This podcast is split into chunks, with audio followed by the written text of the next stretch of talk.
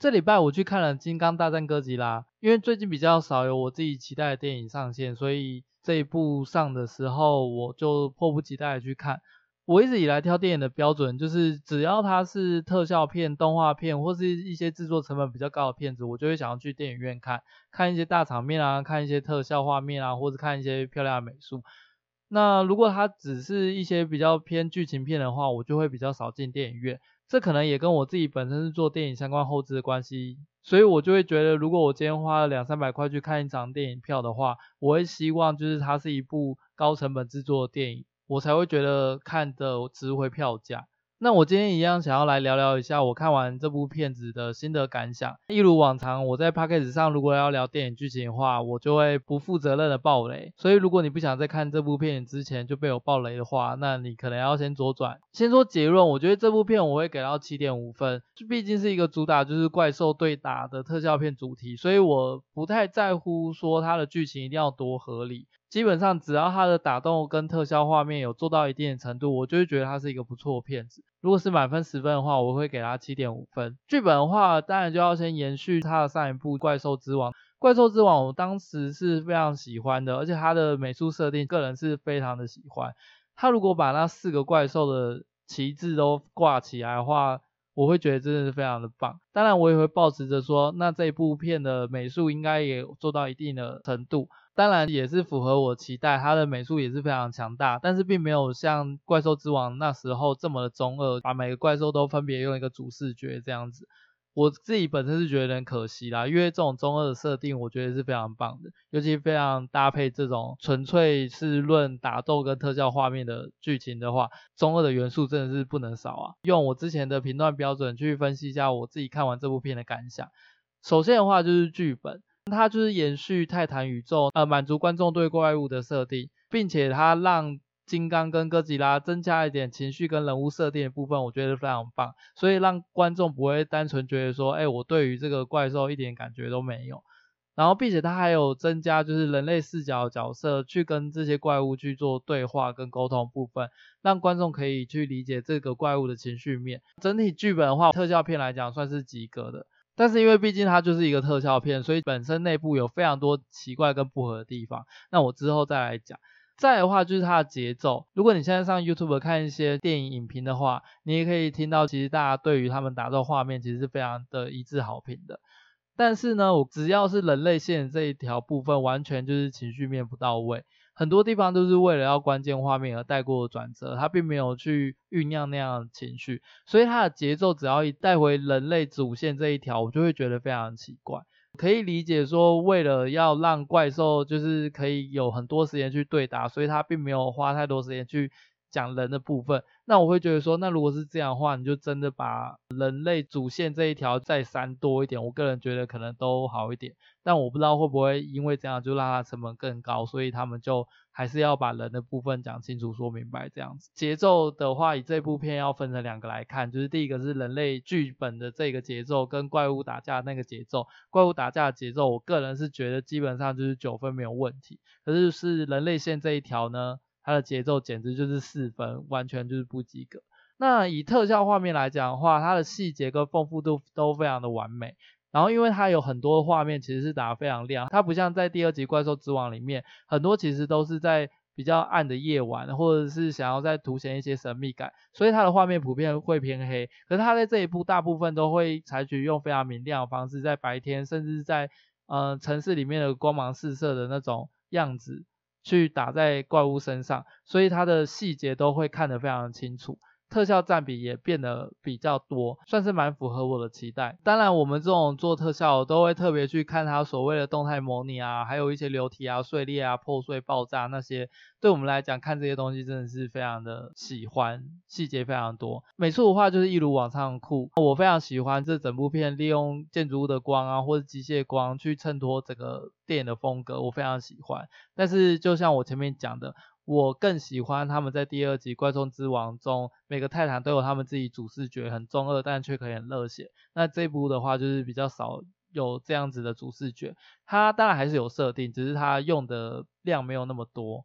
再的话就是音乐。我看这部电影的当下，我对音乐其实没有什么特别的记忆点。尤其是当初在看《怪兽之王》的时候，哥吉拉的叫声非常的让我印象深刻。但是我现在回想起来，好像这整部片哥吉拉都没有叫。我自己是觉得就是诶有点可惜，因为那个叫声好像蛮经典的。金刚的话就是一般的那种吼叫声，它的打斗跟背景音乐好像也都没有特别的记忆点，所以我对于它这整部片。好像没有对于音乐有什么太深刻的印象，抢注意力的东西，我觉得这个也算是一种成功吧。在演员的话呢，我个人因为对这些演员其实没有这么的了解，说他们到底每个背景是做什么，在人类剧情线这边节奏已经做得很不好，所以我看到这些演员每个的表演都只是在展现焦虑跟焦躁，坏人就在那边焦躁，好人就在那边焦虑。对我来讲，这部片真的很难展现演员有多会演这件事情。最后一个指标，自己个人的特殊指标就是行销。我觉得他这部片的行销当然是非常的厉害，你可以在各大新闻媒体版面到处都看得到他们的海报啊，或者主视觉啊，甚至在网络上流量也非常的高。他们也知道观众想要看什么，所以他的预告片里面基本上都有非常符合观众的期待，该藏的有藏，该给的也有给。我个人是觉得他的行销算是蛮恰如其分的，非常的棒。看这部片，虽然它是一个特效片，它不管在画面还是特效方面都非常的符合我期待。但是呢，只要在它的剧情里面有一些很奇怪的剧本出现的时候，我就会有一种瞬间出戏的感觉。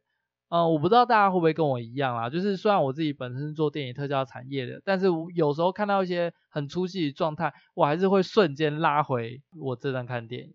因为一般来讲，其实我看电影是非常投入的，不太会有一些职业病的情况下发生。可是如果他剧本真的很奇怪的时候，我反而会特别去专注在职业病的部分。这边列了几点，其实还蛮多的，就是将近十几点。我自己认为有点很奇怪，常常他一发生这件事情，就会让我回到现实的感觉。这一整段呢，就会有非常严重的剧透。这时候给你第二个机会，你可以立刻左转。首先呢，这部片子它其实是有一个非常庞大的主轴。去慢慢延伸前因后果，于是到现在这个样子。可是呢，因为我自己本身他看电影的历史其实非常的短，我并没有看他前面十几年、二十几年的那一系列电影，他有很多东西其实是没有交代清楚，而直接看这一部电影的话，你就会发现有很多情绪面会非常的不够，像是说，像是他一开始就没有交代金刚跟女孩的羁绊，那整部片却围绕在他们之间的互信上面，观众呢，虽然也不能去说，诶，他们为什么会有这样羁绊，但是观众有一种只能被迫接受，就是他们就是互相之间这么信任。就是这件事情，在我个人是觉得，如果我今天只看这部电影的话，其实他这样的信任是非常的不合理的，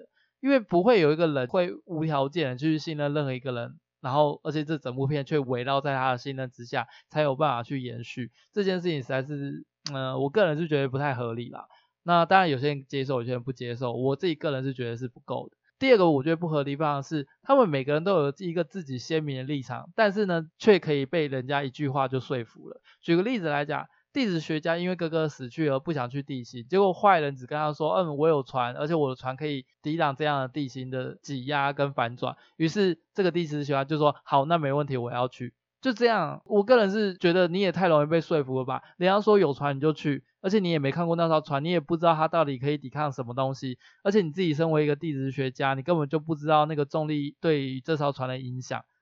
然后你就决定说你要去，简直就是诈骗集团，只跟你说，哎，我有一个投资方案，非常的赚钱，然后你要不要跟？于是他什么东西都没有看到，就说他要跟。他被说服的超级迅速，完全没有道理。那再的话，就是因为地质学家已经决定要去地心了，但是他又需要金刚带路，所以他必须要说服培训员。带着金刚前往，培训员他一开始是没有很乐意金刚离开保护园区，因为他认为只要一旦离开了，哥吉拉就会立刻打过来，而且他们也没有地方可以去容纳金刚。他这么坚持的情况下，竟然地质学家一句话就说服他了，就说，呃，因为地心里面有可能有一个世界，而且那个世界可能是金刚的家乡，就这样子。女培训员也没有深入去了解说那个是怎么样的世界，然后那个东西到底是怎么样被发现的，有没有没有证实说那个地方真的就是他的家乡，什么资料都没有情况下，他就立刻答应要把金刚送过去。个人是觉得说，天哪，你要么可能跟地质学家有什么不可描述的关系，不然你怎么会这样子一句话就被说服了？都没有质疑过说他那个东西到底合不合理，到底要转移到什么地方，都没有去研究过，你就答应了。再就是有一个桥段是在下雨的那一场，然后金刚想要摆脱枷锁，小女孩走到他面前。金刚只是对小女孩用手语比了说他要回家这件事情，这个东西我只能说在画面上非常震撼，可是它完全没有帮助于剧本的推进。我个人是觉得它完全是为了设定而加的戏码，但是它跟故事有什么太大的关系？我个人觉得就一点关系都没有。一部比较类似我想到的剧情就是《星球崛起》，但是《星球崛起》它有很明确的里程碑，是当这只猩猩聪明到学会人类的手语或是语言的时候。那代表说他们的知识又更进一步了，或是干嘛的？可是金刚的设定，我个人是觉得你无端的加了这个设定，但是他并没有去帮助这个剧本的推进。要形容金刚有多聪明这件事情，根本也不是这整部片的重点。这个是有点像是为了设定而加剧剧本，但是这个剧本并没有影响这整个故事的主轴。金刚会不会说手语这件事情，完全没有太大的关系。那再来就是基本上只要是正常逻辑的人类都会觉得有问题的，就是这个揭发男，他超级没有道理就怀疑科技组织有阴谋，然后呢就很积极的在挖掘这个科技组织，然后还很积极的当卧底间谍，完全没有任何动机，就这样子怀疑一个科技组织，而且最扯的是，他说他自己在秘密卧底，可是他却在 Podcast 上面大肆宣扬这件事情，我觉得超级不合理。因为 Podcast 基本上它是一个，它就是一个公开所有人都可以听到的东西。结果你这样子公开的在上面大肆宣扬说你在某个基地里面卧底当秘密间谍，这件事情超级不合逻辑。那他为什么要做这件事情？只是为了让第二集的女主角找到他，就这样。他只是一个为了要让剧本合理推演的一个设定，但这个设定完全不合逻辑，就是一个超级大的问题。更好的表现手法就是让女主角自己去做这件事情就好了。你为什么要特别去找一个人，然后去做这件事情？而且这个人从头到尾都是用说的去发现他的发现，他从头到尾都是用说的让观众去了解他的发现。但这件事情真的超级不必要，就是。应该大家都知道，如果你能用演的，就不要用说的。可是他从头到尾都用说的，他的存在只是为了要让女主角去找他，就这样，超级没有道理。而且他在秘密组组织里面看到了一个圆形机械装置，就超级主观的认定他超邪恶，这一定就是所谓的邪恶计划。我说实在的啦，我本身看到那个圆形球体的机械的时候，我根本就并不觉得它是什么邪恶东西，因为他根本就看不出来那是什么东西，我为什么会觉得它邪恶？对，但是这个揭发男就超级主观的认定他就是邪恶的东西。再的话，哥吉拉因为在这部片子，它的主要设定比较像是他只要发现比他更强大的敌人，他就会跑出来去证明说他才是老大。但是呢，如果你没有看前几集的观众，你基本上对哥吉拉不太会有这么强的认同感的情况下，会觉得其中的那女高中生根本就是哥吉拉的脑粉。在第二集的时候，哥吉拉帮了很多人类做了很多事情，所以，嗯、大家会认为哥吉拉是可以信任的泰坦。但是在这一集里面，完全不是这么一回事。所以，对于就是女高中生在这一集还这么的袒护哥吉拉这件事情，很多观众，我想他如果只看这一集的话，一定会觉得非常不合理。再来就是女高中生的男同学，男高中生，天哪，他完全就是一个没有出场理由的角色，诶。对我来讲，就是如果有一部剧本里面有太多可以删掉角色，完全不影响故事主轴的话呢，我就会觉得这部电影剧本上有非常大的问题。这也是为什么我会说，如果以人物这条线来看的话，这部片子大概只有四分的原因。我严重怀疑他就是赞助方安插的演员代表，还有那个吐槽女也是，她可以整部片里面一直吐槽，而且呢，重点是她也完全没有任何存在的必要。他完全没有就是帮助这个剧情推演什么，所有要当坏人的东西根本就不需要这个角色来当，好吗？你就随便找一个 A B C D E 的角色都可以来当，为什么是他？揭发男、男高中生、女高中生这三人行在坏人大本营里面移动自如，揭发男就是一直说啊，因为所有的组织地点都差不多这样吧，啊，因为怎么样怎么样，所以就怎么样怎么样，拜托你不需要解释好吗？你如果都不解释，我还不会怀疑。然后结果你一解释以后，我们才觉得天啊，对啊，你们怎么会在别人坏人的基地里面移动自如？这超级不合理。你不解释，我们还想说就算了，就当做你们真的有自带隐形功能。但是你一讲说啊，因为你很了解这个地形组织，所以你可以将它来去自如。我觉得这件事情就是多的了。再来下一点的话，当他们到地心世界以后，吐槽女想要采集样本回去，结果被女训练员阻止，理由是因为。所有发现的东西都归于国家财产，你们不能自己主动的采集。天哪，我听到这句话真的是听到翻白眼呢。这个东西为什么是国家财产？凭什么是国家财产？而且人家科技公司花了那么多钱，坐了三艘船带你们来这边，他只是想采集一个样本，就被你用说这是国家的财产，所以不可以这样做。然后再的话，就是我看到。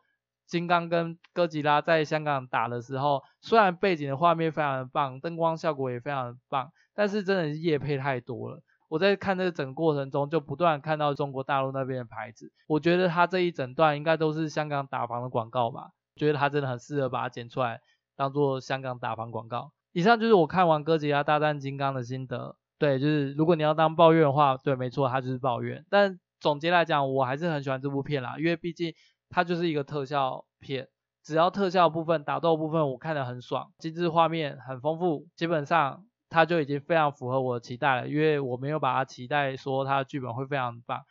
那因为下一段我还想要去分析一下，到底现在目前台湾电影跟好莱坞电影差别在哪里，所以呢，这个我就当做是下一集的主题。今天的主题就到这边。如果你也已经看完《金刚大战哥吉拉》的话，想要有任何心得跟我分享的话，也可以到各大平台。留言跟我说哦。